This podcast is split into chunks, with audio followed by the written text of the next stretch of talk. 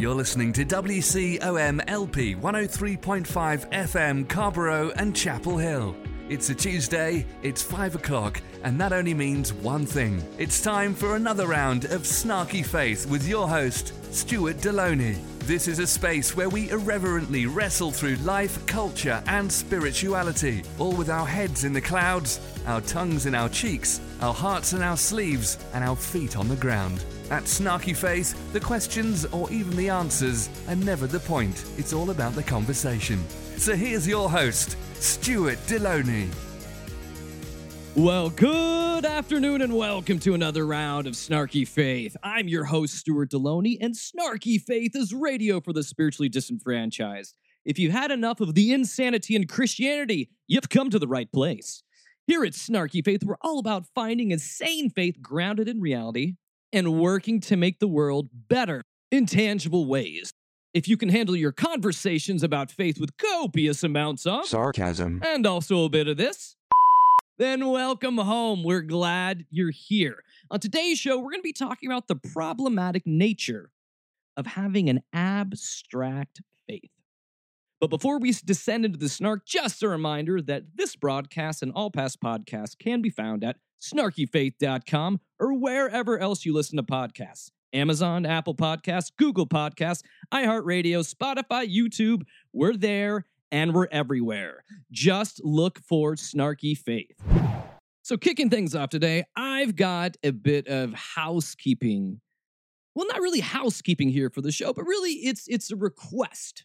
It's a request from you, my dear listeners. If you enjoy the show, what I'm going to ask of you, I ask I ask casually here and there on the show, but I want to ask you. Here's my call to action for you. I want you to go, if you enjoy the show, over to Apple Podcasts and drop a review.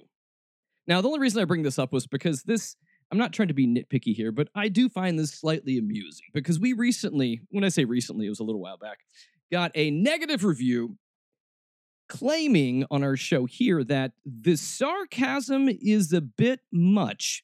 Tried to listen as I understand the Western Church has issues. I found the sarcasm to be off putting, which clouded what I could hear as emerging good subject matter. Now, now, here's my only bone to pick.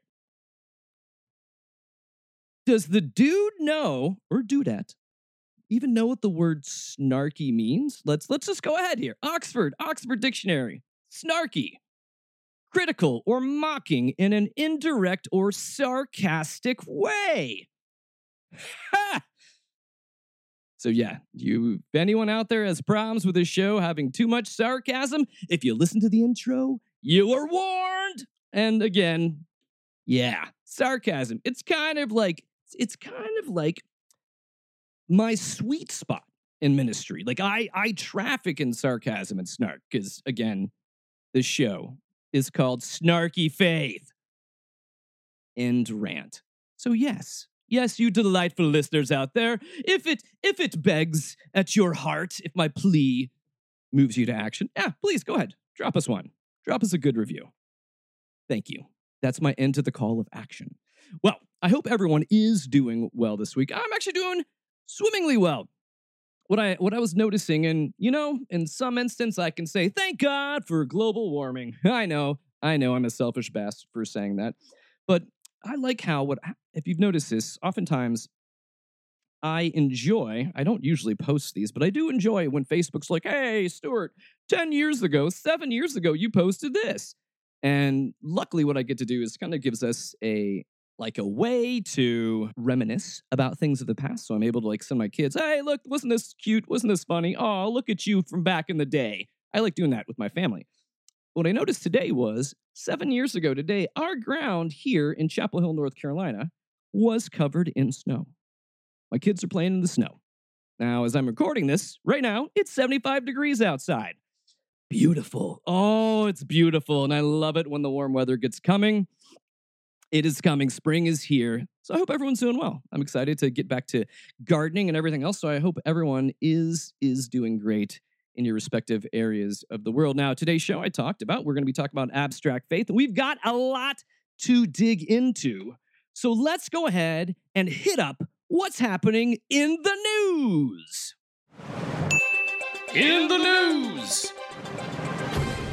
So, this is a place where we scour the news here looking for, eh, how is Christianity doing terrible in the news? How is Christianity missing the point? Which you can kind of see is a huge theme of this show. Well, this one, this one article comes directly from CNN, and you may have heard about this. This is crazy. Now, there was a pastor that has been baptizing people for decades, but he's been using a wrong word.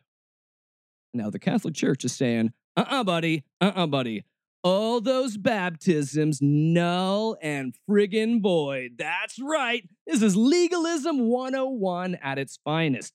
So the article on CNN begins by saying this A Catholic priest has resigned after a church investigation found he performed invalid baptisms throughout most of his more than 20 year career, according to Bishop Thomas uh, Olmsted in the Diocese of Phoenix. Now, Father Andres Arango, who performed thousands of baptisms, would say, now catch, catch this, catch this, it's very important. He would say, We baptize you in the name of the Father, the Son, and the Holy Spirit. Oh no, but Olmsted explained the words, We baptize, should have been, I baptized. Uh huh, uh huh. Do you know why? Well, they go ahead and say why. The issue with using we is that it's not the community that baptizes a person. Rather, it's Christ and Him alone who provide uh, who presides at the sacraments, and so it is Christ Jesus who baptizes. Well done, Catholic Church. Oh, well done. Way to miss the entire point of baptism. Like I love, I love, I love just the, the fingers of legalism that are just digging into things here with this situation. Like, seriously, seriously, seriously. 20 years. You're going to go and tell everyone in this church that was baptized here, that, that had a meaningful service, that when that happened, screw you, it didn't count. It doesn't matter. this is why we talk about this kind of stuff on the show. Because I just scratch my head going, what are we even doing in Christianity anymore? Like, why are we navel gazing and going after this? Because honestly, to some degree, in my experience too, baptism, you are doing this as a public declaration in front of the we community out here. And it's it's a communal thing that comes together. So yeah, the we, the I, ah, you guys are missing the point. But you know what? There's some other Christians missing the point.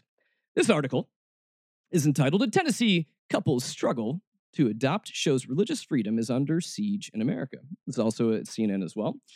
And we have this Tennessee couple. They are denied access to a state sponsored foster parent certification program simply because they're Jewish. And the adoption agency is Christian. Yes, yes. And I'll, I'll read you some of the quotes before I'm just going to rage on this because this, this pisses me off on so many different levels. So, uh, so they were asking the organization, hey, hey, why? Why are you doing this to these people? Well, here's what they said. As a Christian organization, our executive team made the decision several years ago to only provide only provide prospective adoptive families that share our belief system in order to avoid conflicts or delays with future service delivery. Ooh, ooh, service delivery. Are these people we're talking about? All right. Continuing on, uh, Holston Home places children with families that agree with our statement of faith and forcing Holston Home to violate our beliefs and place children in homes that do not share our faith is wrong and contrary to a free society.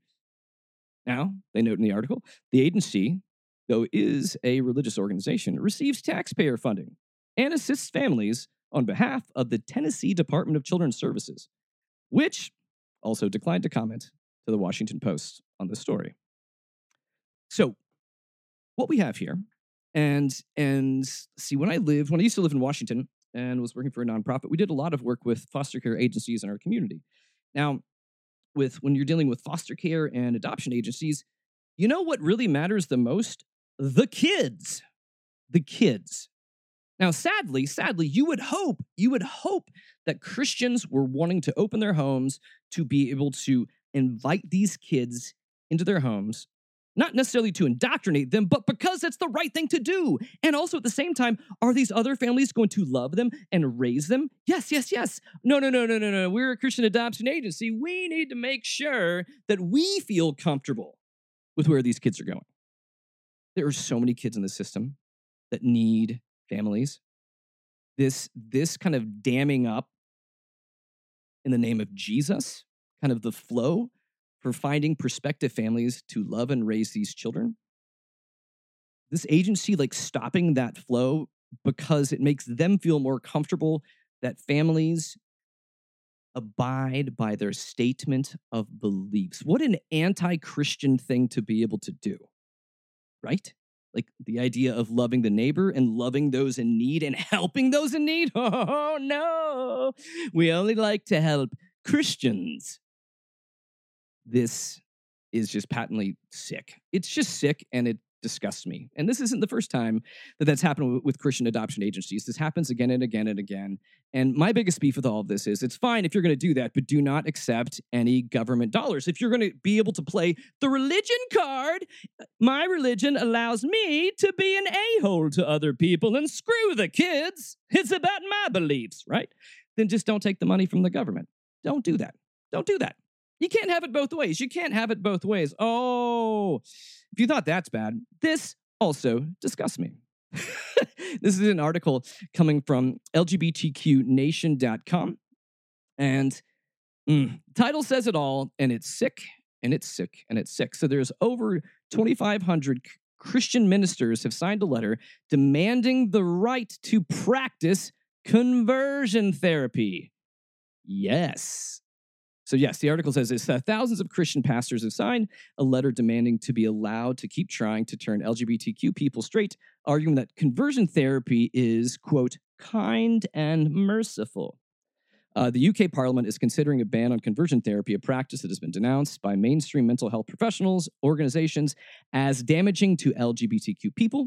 But there is a group of 2,000, uh, 2,546 Christian ministers that have written the government saying that being able to try to change one's sexual orientation is part of their religion. What? Wait, what? I what? So conversion therapy is part of your faith? Like this is part of your faith in practice? this is insane. This is insane. This is why we talk about these crazy things because these these things are absolutely batshit crazy, and they have nothing to do with the teachings and the gospel of Jesus. Nothing, nothing, nothing. These are just folks that are operating out of their own comfort zones. Why is this? Why is this, you may ask? Well, it's because modern day Christianity uh, would rather, would rather get their way, be comfortable, because actually, doing the things Jesus said, those kind of things, those things are hard, right? Those are hard. We don't want to do those things. No, we want to boss people around and make people feel inferior. Oh, and if you think all of this is bad, it's only going to get worse before it gets better. So buckle up, boys and girls, because, because, because we've got to hop into what is it? Anyone, anyone, anyone? The choicest cuts of Christian nuts? That's right, the Christian crazy of the week. If loving the Lord is wrong, I don't want to be right. Lord have mercy. The Lord is my shepherd. He know what I want. Oh, this is a space where we get to roast those nuts. Yes. First of all, we were talking about horrible examples of Christianity played out in the news. Now, now we're going to let the pastors speak for themselves. Yes, we're going to let the pastors use their own words and their bad forms of grifter theology that they like to push out onto their congregants. Oh, yes, we've got the pastors, we've got the prophets. So, before we get in too deep, I always like to do this. It's kind of like something that we do on a regular basis here, really kind of checking in with them prophets and seeing, hey, hey, how are you guys doing? How are you guys doing with all those prophecies that didn't work out? How are you doing with the fact that Trump isn't in office? Oh, you doing well? Are you doing well? We know they're not doing well. Case in point. Hank Hey! He's the king of BS. And Hank is pissed. He is pissed. Donald Trump needs to come back. It's, it's an outrage that we're even talking about that he has to come back in 2024. We ought to be ashamed of ourselves as Americans. You mean to tell me that you can do the greatest act of treason in the world and, and, and, and ignore it? I'm not saying that about Lance, I'm saying it about our country. And ignore it. He is rightfully the president. He deserves to be back in power. And I think it's an absolute outrage, an embarrassment, and I, and I think it's wrong for our children and our country that we even have to talk about 2022 and 2024. Oh, it's an outrage. that We have to talk about the years 2022 and 2024 because we had hoped that Trump would have brought on the apocalypse and we'd all be dead right now, right? Oh, but really, really, Hanky, what's getting you mad? I think, I think Hank is really still having a little, hmm, oh, it's kind of like prophetic erectile dysfunction or prefectile dysfunction. Oh, he does. He does. His prefectile dysfunction is making him unable to be able to perform as the prophet. Oh no. Oh, Hank.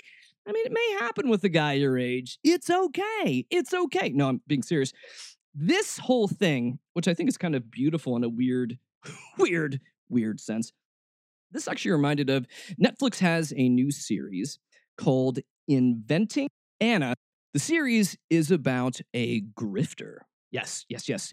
Anna Sorokin, who grifted her way into the New York elite and it goes through her whole trial. The whole thing is is dramatized, et cetera, et cetera. But the thing that like stuck out to me about the whole thing and about her story is is this is this notion of when you lie so much, you actually begin to believe your own lies is really kind of what it got me out of the whole thing to where even at the end even at the end as she's like listening through all these charges being read against her for stealing money and grifting people right she still still still believes in her lies.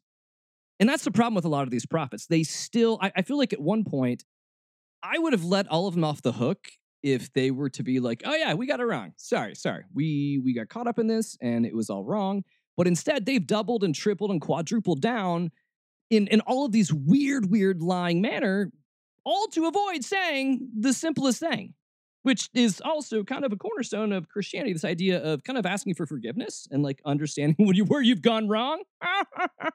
You'd think the prophets would have, would be able to grasp this well. Oh no. Oh no. They double and triple and quadruple down and just keep lying and spin it deeper and deeper and deeper. Now, moving to our next example, this is a topic I never thought I was going to have to address directly, like directly in reality today, like in 2022.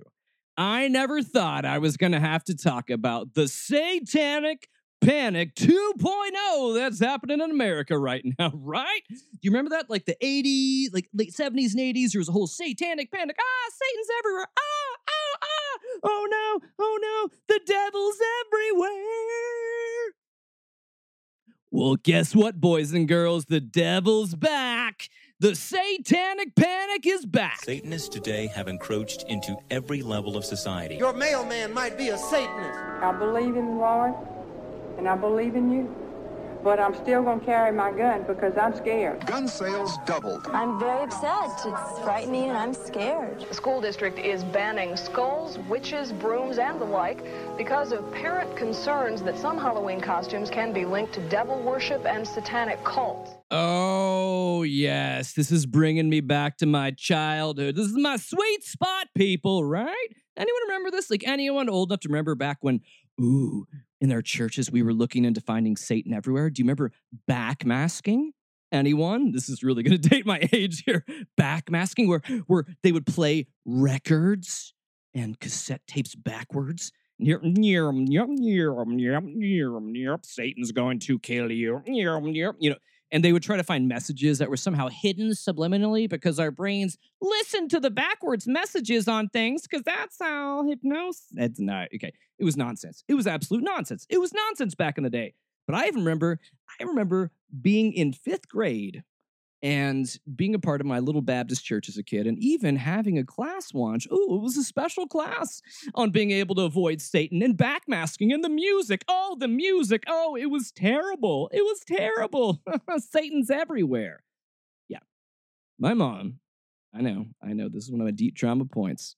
My mom, even in her own satanic panic, right? This is before Easter. Christmas Stuart little Christmas Stuart gets Castle Grayskull and a bunch of He Man things. Before Easter, mom hears at church that He Man is evil. And guess what happens? All my Christmas presents get thrown away because really the Christian crazy is only about me. I'm kidding. but I lived through this. I lived through this where I like I wasn't even that sheltered of a kid, but like my mom would like not let me listen to certain like pop music or rap music or rock music, and it was all like Satan's around every corner. And guess what? Guess what? The witches and the demons are back. Now, if you're keeping up on your news at all, you know where this is going. You know I'm going to talk about Greg Locke. Pastor Greg Locke, who is no, no, no, he is no stranger to the Christian crazy. Because Christian and Crazy summarizes the essence that is Greg Locke. Mm-hmm. That and maybe some Axe body spray. I don't know. I don't know. That's kind of his vibe. But we'll get to Greg. We'll get to Greg in a minute. We're going to break that one down. So, what I've noticed lately, though, and I think, I think Locke, he may have been the trendsetter in this because there's other prophets that are out there worried about witches all of a sudden. Witches are everywhere. Witches are doing this. Witches are back in vogue. Call Salem. Come on, people. So, yes, we talked about last week how Greg Locke was burning books at his church because of Satanism and everything else. Now, we also know, because hopefully we're all rational human beings, that a lot of this satanic panic uh, especially from these prophets, preachers, and grifters, it ends up being a way to be able to say, hey, hey, don't pay attention to what I'm doing here. But I really, what really makes me mad is I honestly feel like they are stealing a bit from the TV show What We Do in the Shadows. If you're not watching it, fantastic show. Uh, what We Do in the Shadows is a comedy series that's shot like a documentary, kind of feel like The Office feel, but it's about modern day vampires that are all idiots, right? Okay. Now, in this, in this, so I'm to play this. Now, this is again, not Christian crazy, but oh, does it fit so well? So listen to these fictitious vampires make fun of another vampire for their issue about thinking that witches are behind everything bad that happens. It's witches. They have taken him. I can feel it on the inside of my bones. Uh, I'm not saying that Nadja is hysterical, but she blames everything on witches. Witches are near. Witch dust. Ugh. Oh, it stinks. Nobody breathe it in. It's how they seize control of your minds. We're going to have to burn the garden. So yes, yes, yes. That classic, that classic excuse of just blaming it on witches, right? Let's let's let's let's check this out, okay? Okay, let's think about this. So, uh what who do you blame? Who do you blame if you have some sexual misconduct allegations coming against you? What do you do, Perry Stone, prophet who also has sexual allegations coming against you? Who do you blame? Who do you think? People are spending up to six to 10 hours a day on social media. And they go to this blog and they go to that blog and they get this information and that information. And the sad thing is, I know for an absolute fact there is some misinformation, complete misinformation on blogs and internet sites, but people believe because somebody said it, it must be true. Uh, quit following foolish people on the internet. There are people you need to block. People that are destroying the church, the body of Christ. There are witches and Satanists that are, that are in a conspiracy actually posing as Christians in some instances. And people are following these people. Block them. Have nothing to do with them. You cannot spend eight hours reading depressing information and expect for your spirit to be uplifted.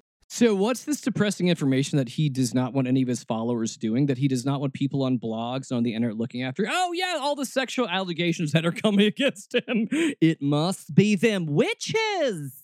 I love it when conspiracy theory people are like, hey, get off the internet. Stop looking at blogs. Oh, that's misinformation. I'm the one with the information, and my information says don't read about what they're printing about me. Yeah. oh, Perry. Oh, Perry. Perry. Perry actually led us, led us to this whole deeper conversation on witches in the church and Greg Locke. Now, I'm also going to push back a bit because honestly, I I'm actually friends with two people that are witches, and they're actually quite nice. And really, yeah, yeah, they seem to be nice people that try to do nice things in the world around them. So, Greg Locke, why are you coming out against witches? Hmm, are we covering up against something else? I don't know. I don't know. But here, here's what we're going to do. Okay. Here's how we're going to break this down. So I'm going to do this in kind of a reverse order. So the first clip we're going to listen to Greg Locke. This is Greg Locke, the pastor preaching from the pulpit about some stuff that may be coming out. But again, witches. I really just want to share a few thoughts, some things that are on my heart because of the controversy that is brewing week by week and literally day by day, if not hour by hour and moment by moment, especially after you do things uh, so uh, biblically yet boldly as we did on Sunday. It's caused a lot of uh, media barrage.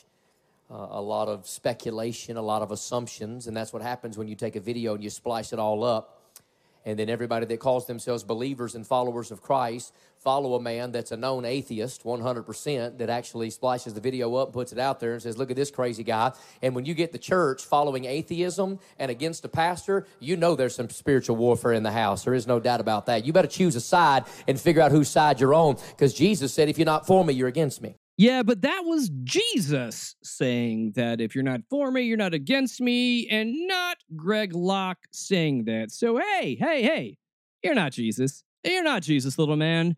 Let's just let's just let's just take it down. Let's take it down a notch because I know it's not very easy for him to take it down a notch, right? Okay, so Yosemite Sam. Let's kind of lay out what's happening here. So, what this is, this is is a great example for us to be able to see what what does gaslighting look like in a church, especially when a pastor is trying to cover his ass. Mhm. So he begins uh, by trying to act like I'm I'm telling you guys something that's important and it's interesting, and then he goes on to lecture about an atheist, which I will say, Herm, yeah, the friendly atheist is actually the one that posts out this stuff. And honestly, I love the fact that he posts out this stuff. We use a lot of it on the Christian Crazy, and what does it even matter if the friendly atheist is posting out videos of you saying things with your own damn mouth? That kind of a thing, right? Right? Right? Greg Locke saying things though. Okay, so so there was there's been stuff a kerfuffle of sorts in the media, uh huh, with what's happening. So here's what we're going to unpack a bit. This is last Sunday. Okay.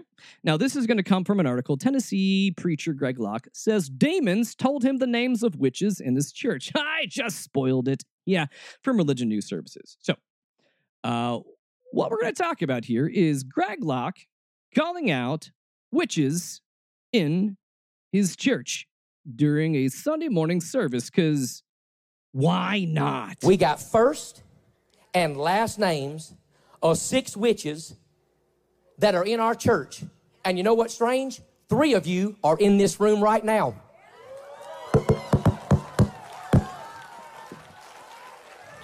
Three of you in the room right now. You better look in my eyeballs. We ain't afraid of you, you stinking witch. You devil worshiping Satanist witch. We cast you out in the name of Jesus Christ. We break your spells. We break your curse. We got your first name. We got your last name. We even got an address for one of you. So, yeah, like a normal Sunday morning service calling out witches that are in the crowd. Like, my biggest question is like, hey, like, how did he figure out? Like, where are them witches? Greg, these witches? Two of you in my wife's ladies Bible study, and you know who you are, and we gonna ask you to get out, or I'll expose you in front of everybody. We got all six of their names. All six of them. Two of them had already been confirmed before that thing ever even said it. So that thing that he's referring to, that thing that said it, is again, I'm going to hop back to the article from Religion News Service that Locke told the congregation that he had gotten the names while casting demons out of a woman who had recently begun coming to Global Vision. Uh huh. Uh huh. So yeah, reliable sources. I was like my pastors who speak with demons, right? Right? Right? Well, I mean, once you're bringing this up, I mean, it's kind of a big deal to bring this up in the church. So What's gonna happen next, Greg? What's your plan for them witches? So you got a choice. You can leave with your spells all by yourself. Or I'll show up next Sunday with a stage full of brooms. And I'll give you one and I'll fly your tail up out of this place in the name of Jesus. But we ain't playing your spell casting, witchcraft, nonsense, sage burning games. So, what this auctioneer for pastor is also laying out is that, hey, we know six witches in this church, and guess what? If y'all don't leave, I'm going to say your names next week in church. you know what this sounds like? This doesn't sound like church. This sounds like a cliffhanger. This sounds like marketing. What will happen next week in Greg Locke's church? Will he bring in a stage full of brooms and, in the name of Jesus, make them unwitchified in their brooms and go flying off in the night? What? I don't even really know what he's going for. But the one thing, the one thing I, I, I, I somehow am really, really curious about through all of this, through all this craziness, is simply this fact. So Greg Locke is talking to demons to get his information about the people that are dissenting in the church against him. So, hmm, gaslighting. So yes, that is Greg Locke. And yes, I'm very interested in figuring out if he if he calls out these six witches in the next service. Right? Right? Hype, hype. It's good hype. It's good hype. He got the press for it. He knows how to hype stuff by saying crazy crap. And all of that is perfectly fun for the Christian crazy, but none of this has to do with Christianity. None of it. None. So let's get to something a little more edifying, logical, coherent. Yeah, yeah, yeah, those things. So let's hop in. So, if you've been following this show for a bit, you know that we just exited a whole series of shows where we were walking through the Sermon on the Mount. And I I want to try to pivot and continue in that vein. And and what got me thinking about kind of let me I'll, I'll kind of lay out the groundwork of where I see that we're going to go over the next couple weeks. Um, but some of that comes from this. I, I, was I've been pondering this this scripture lately, and and I don't know. Um, I, I think it's something that we that we want to mine out. And so this this scripture here comes from Second Corinthians two fifteen through seventeen. Okay, uh, you've probably heard this before. It's a very common one, but it, but part of this scripture has really, really, really. Uh, it's really been kind of gnawing at the back of my head. So let me go ahead and read this. So it goes like this For we are to God the pleasing aroma of Christ among those who are being saved and those who are perishing. To the one, we are an aroma that brings death, to the other, an aroma that brings life. And who is equal to the task? Unlike so many, we do not peddle the word of God for profit. On the contrary, in Christ, we speak before God with sincerity as those sent from God, right? Not peddling the word of God for profit. What? What? Yeah, okay. No, my point is, is really thinking about this idea of of walking out the ways of Jesus and being this pleasant aroma. Because the thing that we continue to go back in week after week, and as we've done so much through the Christian crazy and and looking through the news, I do not see that pleasant aroma of Jesus being walked out and embodied by Christianity as a whole, especially here in America, especially. Now, I'm not saying like on a small scale, people aren't tasting the aroma of of individuals who are walking out Christ in their own lives, but but by and large, it really feels like we are living with a large stench of Christianity. And and I want us to really talk about like, hey, how do we get our groove back? Like, let's put some Febreze to Christianity and try to get some of this aroma back. And and in order to do that, what I want to do, um, and, and which is what's going to kind of encapsulate the next few weeks, is is really talk through spiritual formation. And really, what does it mean to kind of walk out the simplistic ways of Jesus? Like we talked before, Sermon on the Mount, ethics. Now we're going to talk about more practical and what it's like to walk this out. Uh, the good, the bad, the other, the easy, the difficult, all of that. And in order to do this, and for, we'll, we'll say this is more of an experiment, because there's these two books that have kept coming back to me, and and I've had them, I've read them, but they're coming back, and I'm going to, in some sort of a way, be able to juxtapose the ideas of these very different books, but I think we can kind of blend them together in this discussion. So, the first book that we're going to be working through is called Spiritual Theology The Theology of Yesterday for Spiritual Help Today by Diogenes Allen. And the other book that we're going to be journeying through is Gifts of the Dark Wood Seven Blessings for Soulful Skeptics by Eric Elnes. By Eric Elnes. So, on one hand, we have a book that's really trying to blend this idea of doctrine and theology and what it looks like walked out in life. And the second book is talking about really spiritual awakenings in those dark places as we journey through life. Okay. So, we've got one that's more practical, kind of, and we've got one that's more heart. And we're going to try to be blending those two things together. And really, what I want to push over these next few weeks is the idea of what it looks like to be a practicing Christian. Not not like a, a practicing American Christian, not any of this, but in like in in in the mold of Jesus. What does practicing his ways look like? Simple, simple, simple, but we don't see that very much these days. So, beginning with this talk, I wanted to hop into that exact question with C.S. Lewis. And this will come from one of his essays that was entitled Answers to Questions on Christianity. So this was really uh, adapted from a question and answer session that Lewis had. And so they transcribed these and put these down together in an essay. So the question that he was posed was this Will you please say how you would define a practicing Christian? Are there any other varieties?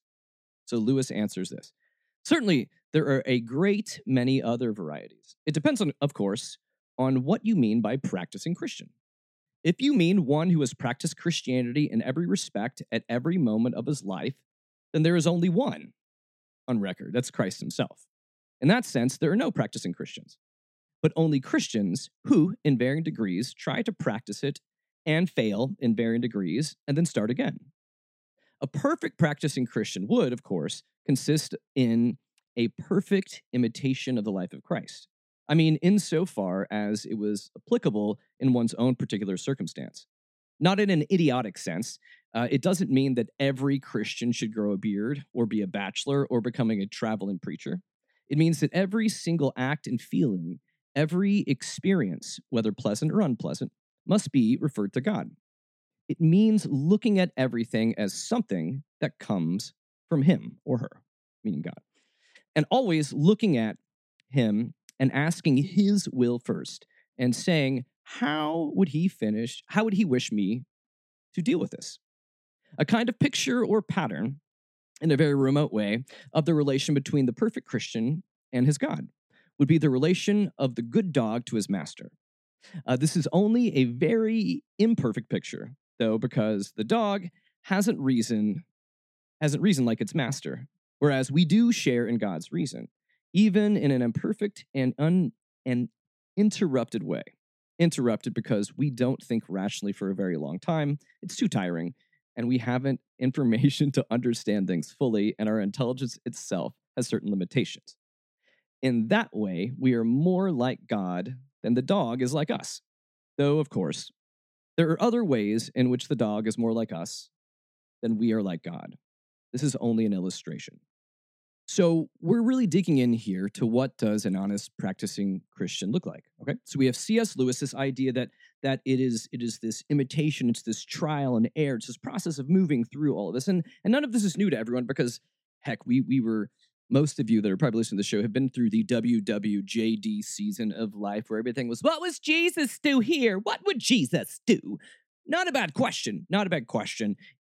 I feel like it became something that was just very asinine and mundane after a while. But on the flip side of this, I'm gonna I'm gonna give you a taste of Peter Rollins as well, too. Him answering kind of this question about what does it mean uh, to to become or what does it mean to be a Christian. Okay, so this comes from Pete Rollins' book, How Not to Speak of God.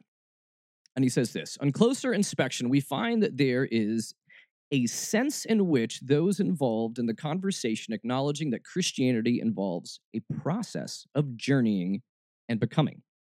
There is a shared understanding that being Christian always involves becoming a Christian. This seems like a rather mundane insight until it's juxtaposed with some of the prevalent ideas surrounding us. We need not look far to find that our religious communities, influenced as they are by the movement known as modernity, have tended to emphasize the idea of being and destination. One becomes a Christian, one joins a church, one is saved. From this idea of destination flows our understanding of evangelism as a means of sharing faith and encouraging others to embrace it for themselves. So, so, so, uh, what Rollins is also hammering back at, kind of on the flip side of this, is that that to be a Christian is to be becoming a Christian. Now, how often times do you hear stuff in church preached about certainty, certainty, certainty, certainty, um, and not about becoming, not about learning, not about unfolding, and thus is where we want to be talking about this thing as a journey. That Christianity is a journey that we continue to walk on. Now, going through the book, Spiritual Theology by Diogenes Allen, he what he's doing here, and this is this is what I wanted us to kind of focus on here. So he focuses on this idea of becoming. And he says this there are three stages in the journey, which is often called the threefold way. So this is the way that that he's looking at this process of spiritual formation, of growing in Christ and understanding what it means to embody all of these teachings, right? The threefold way. So the first stage that he has here, the first stage is practice. Okay, so we've got the first stage of practicing this. Now, within practice, we have these three steps of repentance or conversion. Now, we've often heard this talked so much about, oh, it's about uh, uh, saying I'm a sinner and I'm bad and I need God. But really, but really, when we talk about repentance or conversion, it's just the idea that, hey, this is the way I was living. And hey, I want to start doing things differently and and change paths and change direction of where I'm going because we've made conversion in modern Christianity as a one time event. When were you saved? As opposed to, I'm constantly being saved. I'm constantly in this place of making sure that I am walking a different way. So, in practice, we have the repentance and conversion. Then we have this development of virtue of human excellence, which really is about us learning what does it mean to be a virtuous person? What does it mean for us to be a kind person? And so we begin to, like in this idea, in this whole step of practice, we begin to work through a lot of those heart issues, a lot of those baggage issues that we have within us. And the third step of practice, right? So again, we've decided to go a new way. Number two, we are trying to develop better practices within us. And three, oh, it's loving the neighbor, right? Right? This is pretty simple here. That, that's that that's the first stage of this threefold way.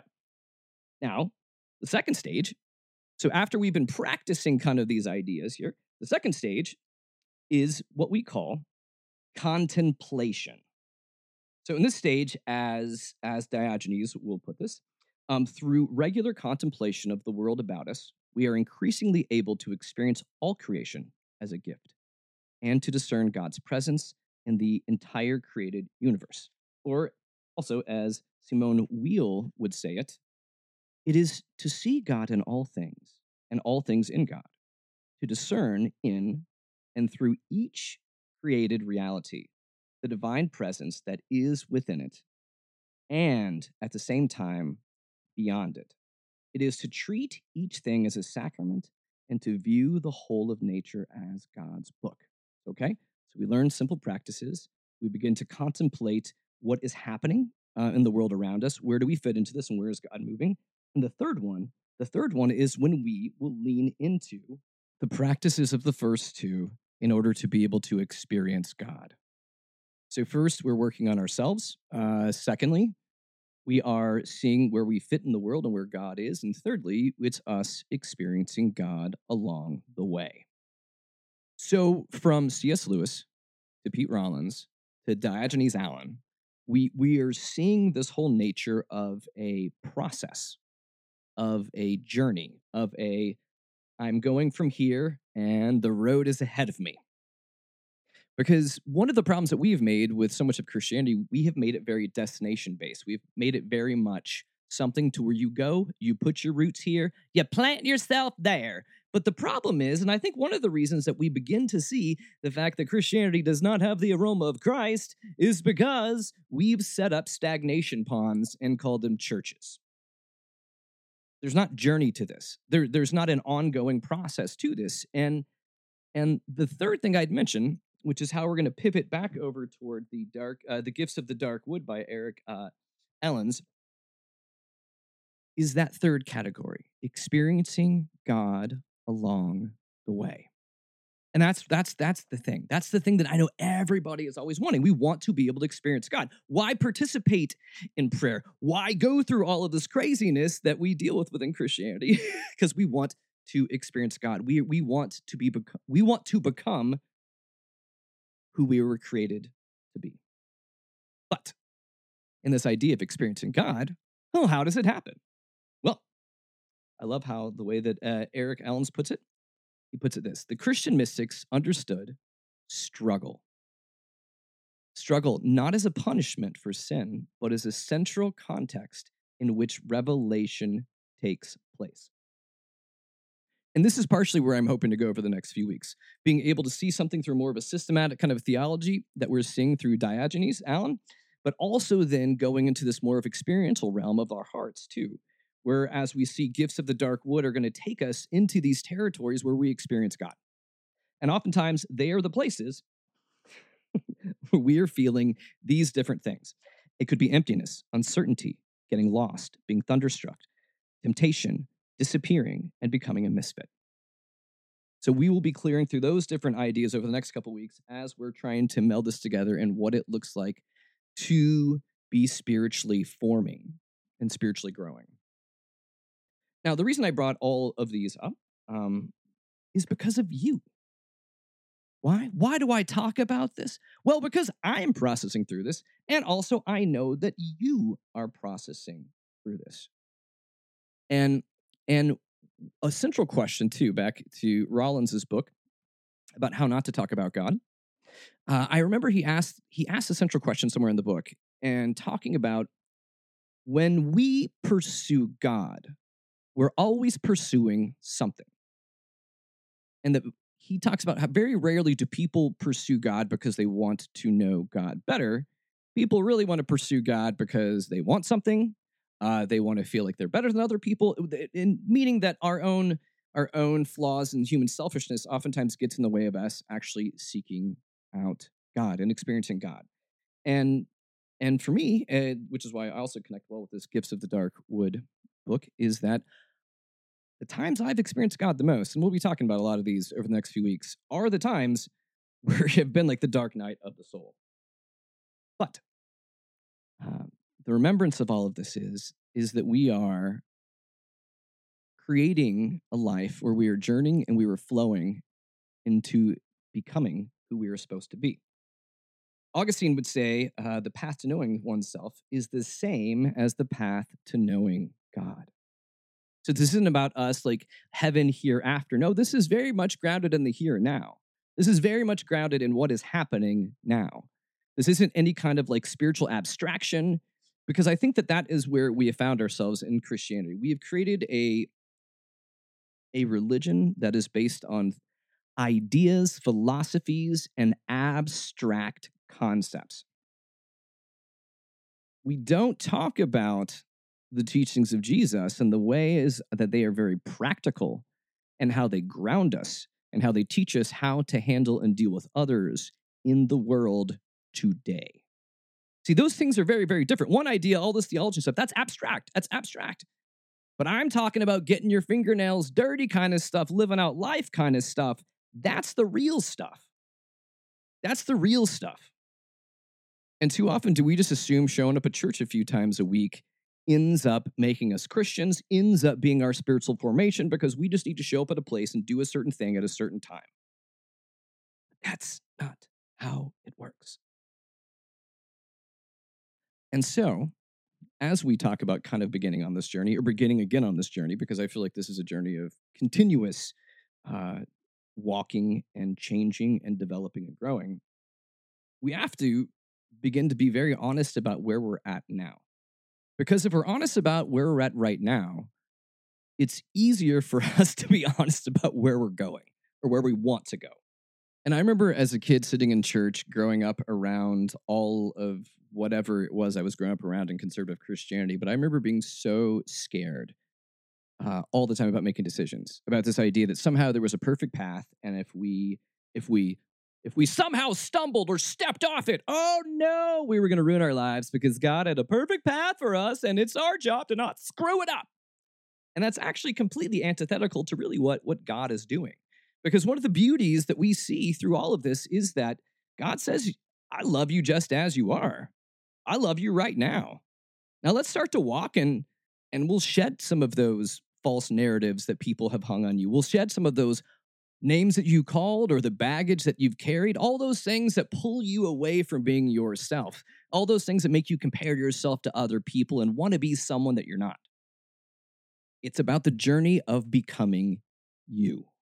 Not the fake you that they teach you to act like when you're in church, but the you that breathes, the you that's human, the you that God loves.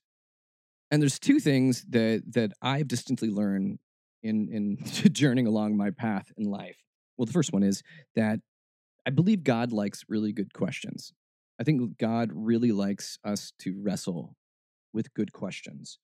And and secondly is that failure that failure can be a great teacher. Or, or as, uh, as Eric, Eric Allens puts it, could it be that right failure is more important than right belief? So, I've been raging about the weird abstractness of faith. I've been raging about all that I feel like is wrong with faith and really trying to bring us back to what faith is central and what faith is about because we are going to journey down that road over these next couple weeks together. And that's what I try to do here on this show. That's one of my goals is being able to reframe what does it mean to be to walk with Christ. Now, back in my youth ministry days, which has been many, many ages ago, I used to love reading uh, blog posts uh, from Mike Yaconelli, who is no longer with us anymore. But I loved his honesty. And I want us just in these last couple moments to kind of return to the simplicity of really what it means to follow after Jesus. Okay. Uh, so he says, look at the disciples. They spent their time with Jesus. He did talk, but the disciples never understood a word of what he said. That didn't seem to bother Jesus, by the way. They saw Jesus in action, living his faith, healing, praying, losing his temper, agonizing, dying, and running from fame and power. They witnessed Jesus' relationship with his Father, which was turbulent to say the least everything from gentle prayers to agonizing screams. They watched Jesus taking time for himself, avoiding crowds, refusing to rush people into the kingdom. And they noticed that the majority of Jesus' time was spent with them. Oh, and one more thing. Jesus talked about all the issues facing the people of his time, all of them the future, friendships, prayer, service, dealing with the government, community, servanthood, humility, divorce, lust, poverty, and the priority of following Him over family and so on. So, looking at the ways of Jesus, let's kind of just break that down, right? So, what we just read here, that that was Jesus's way of discipleship. That's that was his way of spiritual formation. So, what was that again? What was that again? Okay, so let's let's think about that. Let's think about that, right? Okay. So, Jesus spent a lot of time with a small group of people. He created opportunities for them to experience God, to know God, to be with God. And he dealt with them as a whole. He didn't look at them and be like, oh, you're sinning in this area. No, he was looking at them long term. How do they need to grow? How do they need to grow into being who they're meant to be? Right? Right? And, and what were the hallmarks of Jesus' ministry? humility, compassion, grace, having a servant's heart. And at the same time, Jesus' ministry with the disciples was very intimate. It was very one on one. This wasn't like mega church stuff. This wasn't like let everything explode and look how big we can make it. No. He cared about a small community of people and he facilitated situations for them to be able to experience God. It's just that simple. It's just that simple. I mean, it's it's a hard path to walk, but really, Christianity should continue to be as simple as Jesus made it to be. So I look forward to more of this. I look forward to us digging deeper. I look forward to digging deeper into my story as well as I share this, as we journey along together of trying to figure out what does a healthy, growing, and robust faith look like? Because it certainly does not look like church. But that's okay, because we're just here to follow the ways of Jesus. Well, that's all I've got this week. Just a reminder that as we finish this broadcast, you can always catch past episodes on podcast at snarkyfaith.com or wherever else you listen to podcasts. And as I do every week, I send you out into this wild, wide world with the holiest amount of grace and peace and snark. The world needs you to be yourself, to be yourself fully, amazingly made, because we need more of you to be able to change what's going on. That's all I got this week. I will catch you guys again next week. I'm out of here. Peace be with you.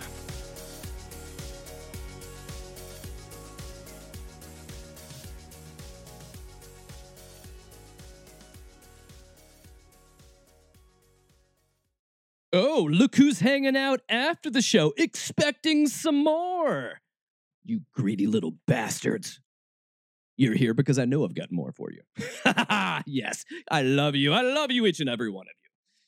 But what I have for you before we sneak out of here is your Christian cringe of the week. Christian cringe. No! God, please, no! No! And one of our Christian cringe all stars, week after week, if this was the Olympics, she would be getting gold for cringe.